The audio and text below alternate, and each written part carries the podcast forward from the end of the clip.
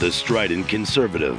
We could agree with you, but then we'd both be wrong. Hello, America. This is David Leach, the Strident Conservative. In the summer of 2016, when the Republican National Committee hijacked the Republican convention to ensure Trump's nomination, I wrote an article declaring that I had moved from being never Trump to never GOP because steamrolling conservatives who were opposed to Trump's nomination solidified the GOP's standing as an enemy to conservative values. And by selecting Trump as the party's standard bearer, Republicans assured the destruction of the conservative movement.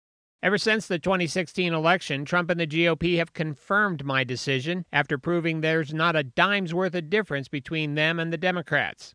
We've witnessed fundraising groups like the Senate Conservatives Fund sell out to Trump, and we've been betrayed by so called conservatives in the House Freedom Caucus as they sold out first to Trump and then the Republican establishment itself. There are those who continue searching for ways to rationalize their not Hillary vote in 2016, despite every fear expressed about Trump being realized. These cult like followers of the New York liberal heap unconditional praise on him while scolding, or worse, the non believers. Trump has also damaged the gospel of Jesus Christ, as the fellowship of Pharisees traded morality and Christian values for cheap grace and a seat at Herod's table.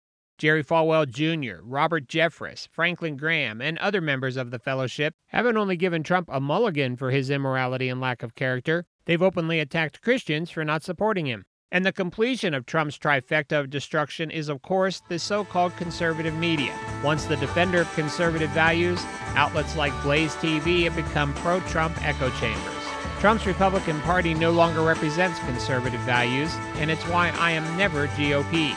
If you'd like to let us know what you think, visit stridentconservative.com.